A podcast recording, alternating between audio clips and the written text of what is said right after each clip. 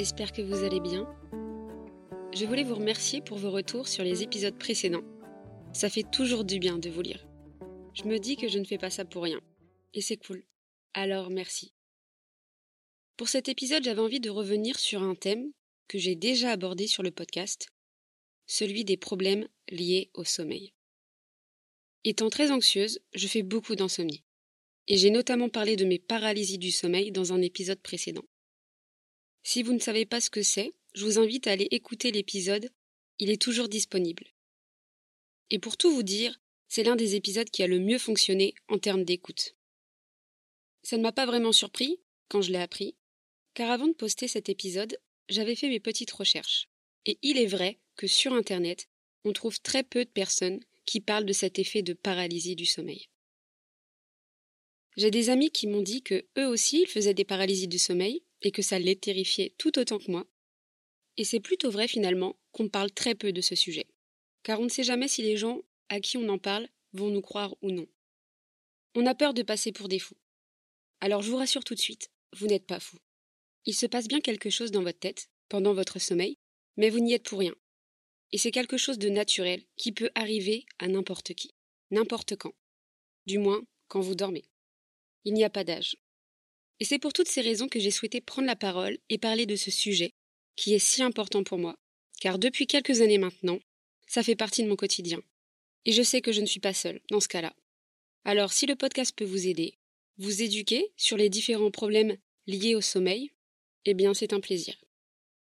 Dans cet épisode-ci, je vais parler principalement des rêves conscients et des terreurs nocturnes, qui sont deux choses différentes, mais qui sont devenues de plus en plus récurrentes dans mon quotidien.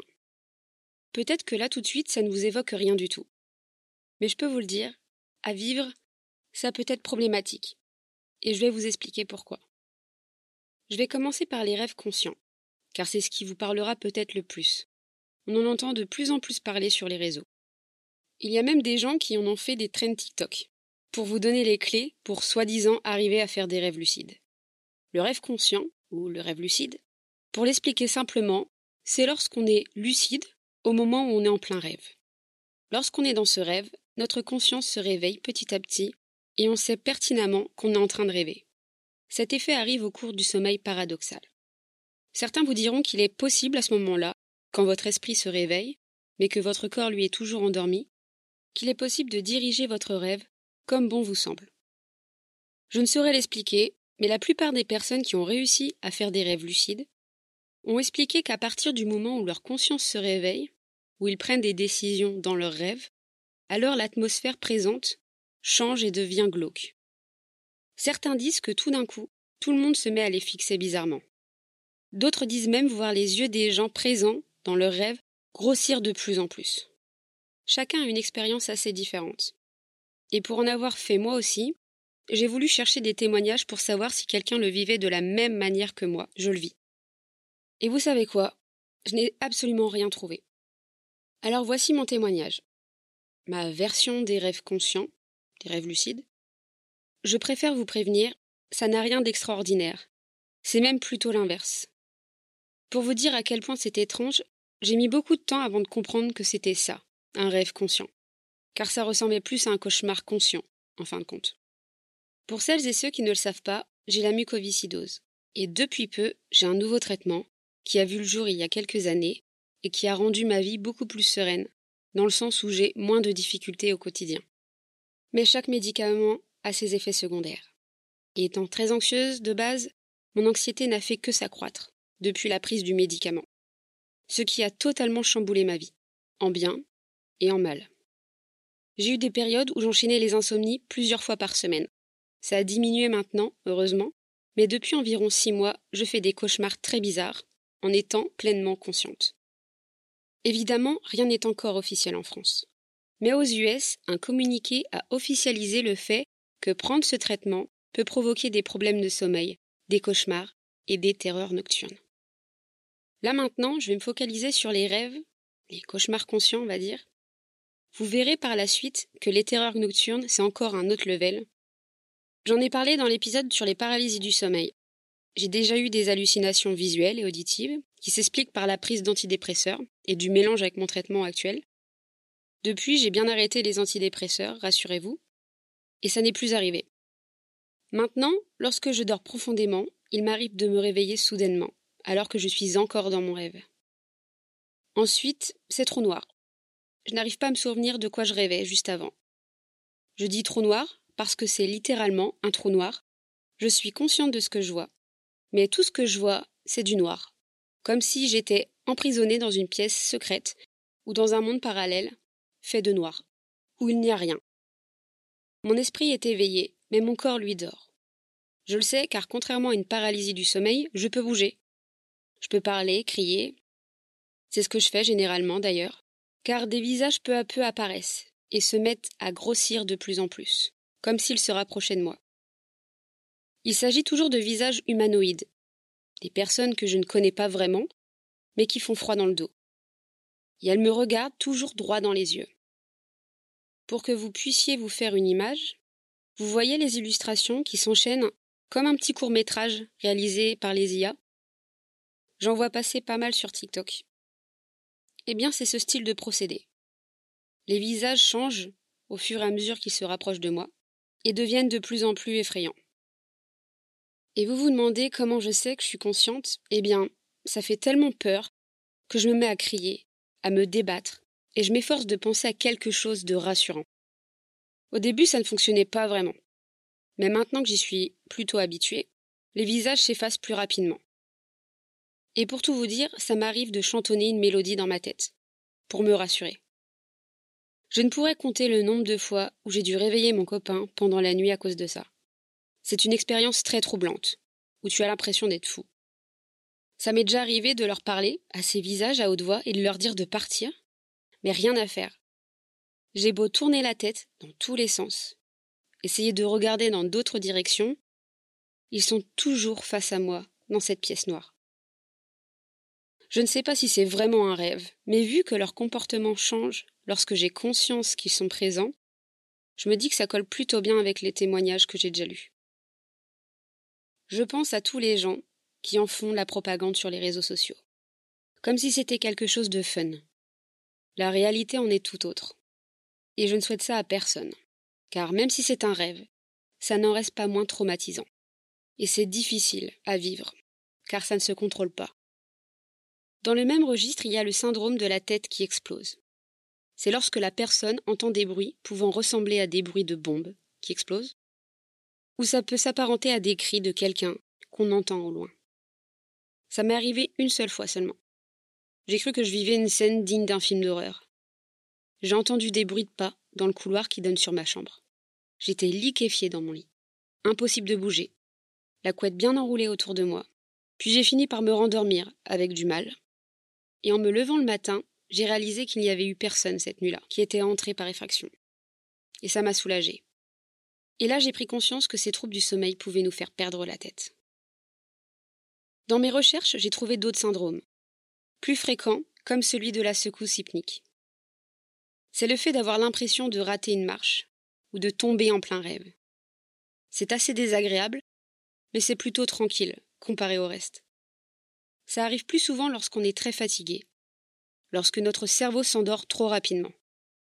Je sais que ça m'arrive souvent lorsque je m'endors dans les transports en commun, par exemple. Et je sais qu'on est beaucoup à vivre ça. Et encore une fois, je vous rassure, c'est tout à fait normal. Pas d'inquiétude. Bon, passons maintenant aux choses sérieuses. Les terreurs nocturnes. Alors les terreurs nocturnes n'ont rien à voir avec les cauchemars. Je vous l'expliquerai plus en détail par la suite. Mais le cauchemar peut survenir à n'importe quel moment, lors des phases de sommeil. Et en plus de ça, un cauchemar n'a pas le même impact sur notre corps qu'une terreur nocturne. Le cauchemar n'est pas lié à des problèmes de santé. N'importe qui peut faire des cauchemars. Je trouvais ça bien de le préciser avant d'entrer dans le vif du sujet.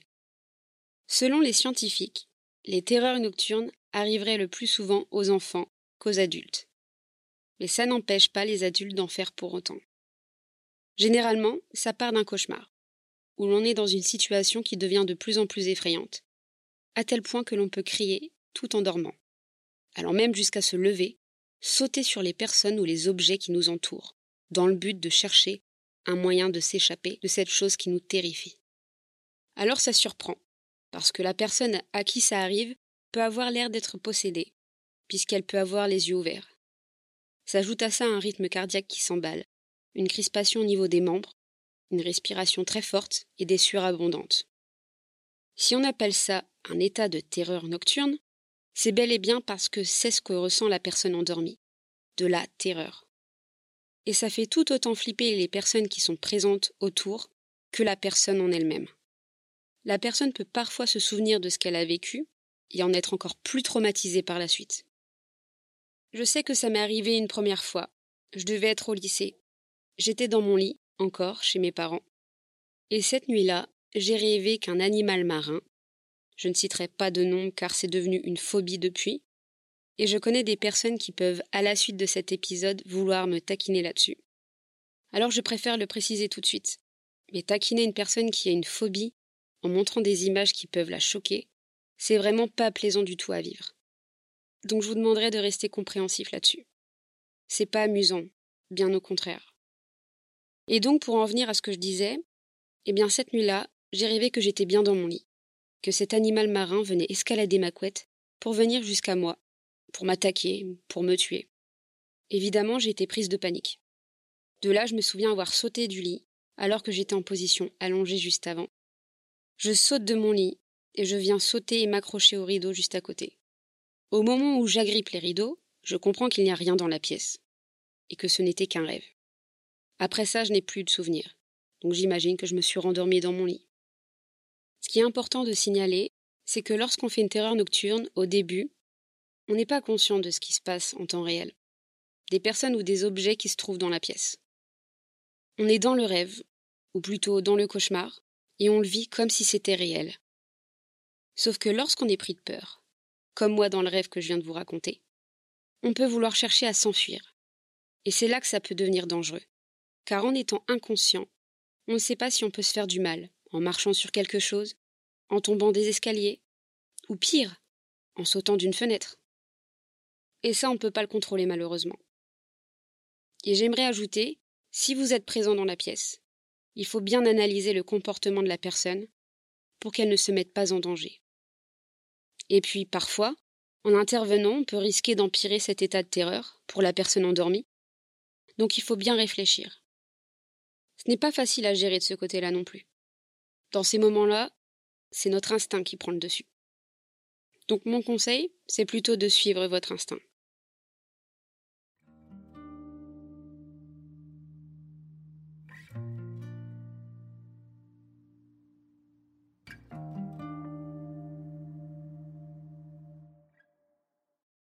Les terreurs nocturnes sont traumatisantes pour les personnes qui s'en souviennent. Et j'aurais préféré ne pas m'en souvenir. Car depuis, j'ai vraiment développé cette phobie qui est assez contraignante. Je n'irai pas jusqu'à dire que ça l'est quotidiennement, mais c'est assez compliqué à gérer. Dès lors que je suis confrontée à elle, ça me replonge dans cet état de terreur comme dans mon rêve, et ce sont des sensations très désagréables. D'où l'importance de ne pas jouer avec les phobies des autres. De base, l'anecdote devait s'arrêter là. Mais il y a une semaine, j'ai refait une terreur nocturne, comme je n'en avais jamais fait auparavant. C'était quelque chose de très effrayant, pour le coup. Et je souhaitais vous la partager pour vous montrer à quel point ça peut aller loin. Dans ce rêve, ou plutôt ce cauchemar, j'étais allongée dans un lit, dans une pièce inconnue qui pouvait faire penser à un grenier aménagé, pas moderne du tout. La pièce était éclairée grâce à une lumière d'appoint, je suppose. C'était tamisé en tout cas. Les draps, la couette avaient l'air d'être assez vieillots. Et d'un coup, j'ai senti une présence dans la pièce, comme un coup de vent. Je savais que je n'étais pas seule, qu'on me regardait. Et pourtant, il n'y avait personne d'autre que moi dans la pièce. Une scène digne d'un film d'horreur. S'il y a des scénaristes qui m'écoutent, prenez des notes. D'un coup, la lumière jaillit dans toute la pièce. La couette dans laquelle je m'étais enroulée se lève. Elle est en lévitation. Ne cherchez pas d'explication, je n'en ai pas. Et puis, ça reste un rêve. Tout est possible. Et l'instant d'après, je sens au pied de mon lit quelque chose qui essaie de tirer la couette. Je sens du mouvement qui se répète. Alors je me redresse, et je vois qu'au pied de mon lit est assise une silhouette sombre, repliée sur elle-même, qui se balance en faisant de grands gestes.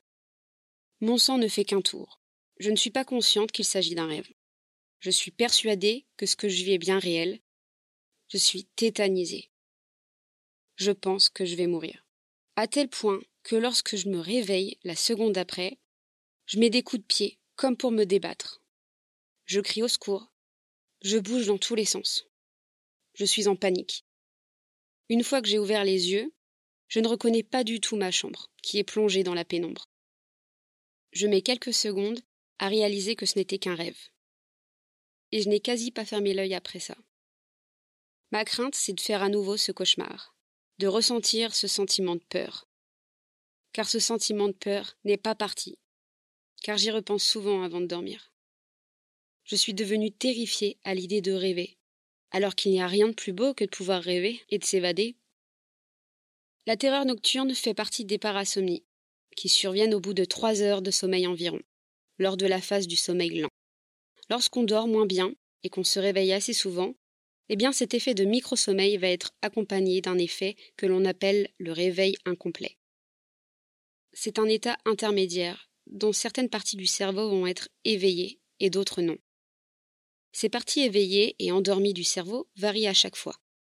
Et c'est ce qui va provoquer soit des terreurs nocturnes, soit des hallucinations, ou encore du somnambulisme. Même si on peut expliquer certaines choses, les chercheurs qui étudient sur les troubles du sommeil ne savent toujours pas pourquoi on a ces éveils intermédiaires. La seule chose que l'on sait, c'est que ça peut potentiellement être héréditaire. Évidemment, l'hérédité n'est pas le seul facteur à prendre en compte. Les troubles du sommeil en général peuvent être influencés par l'environnement dans lequel on vit, dans lequel on dort, au bruit, ça peut être lié à la nourriture, à du stress, à des douleurs, quelles qu'elles soient. C'est très complexe. Mais ce qui est encore plus complexe, c'est de l'expliquer aux autres.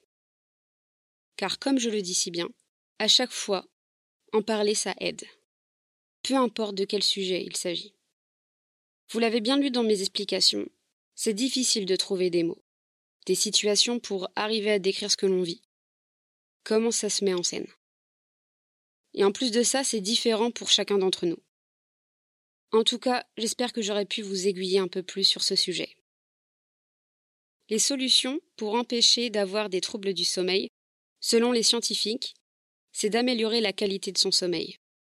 Ça passe par mieux manger, privilégier un endroit sombre dans lequel dormir, un endroit qui soit confortable.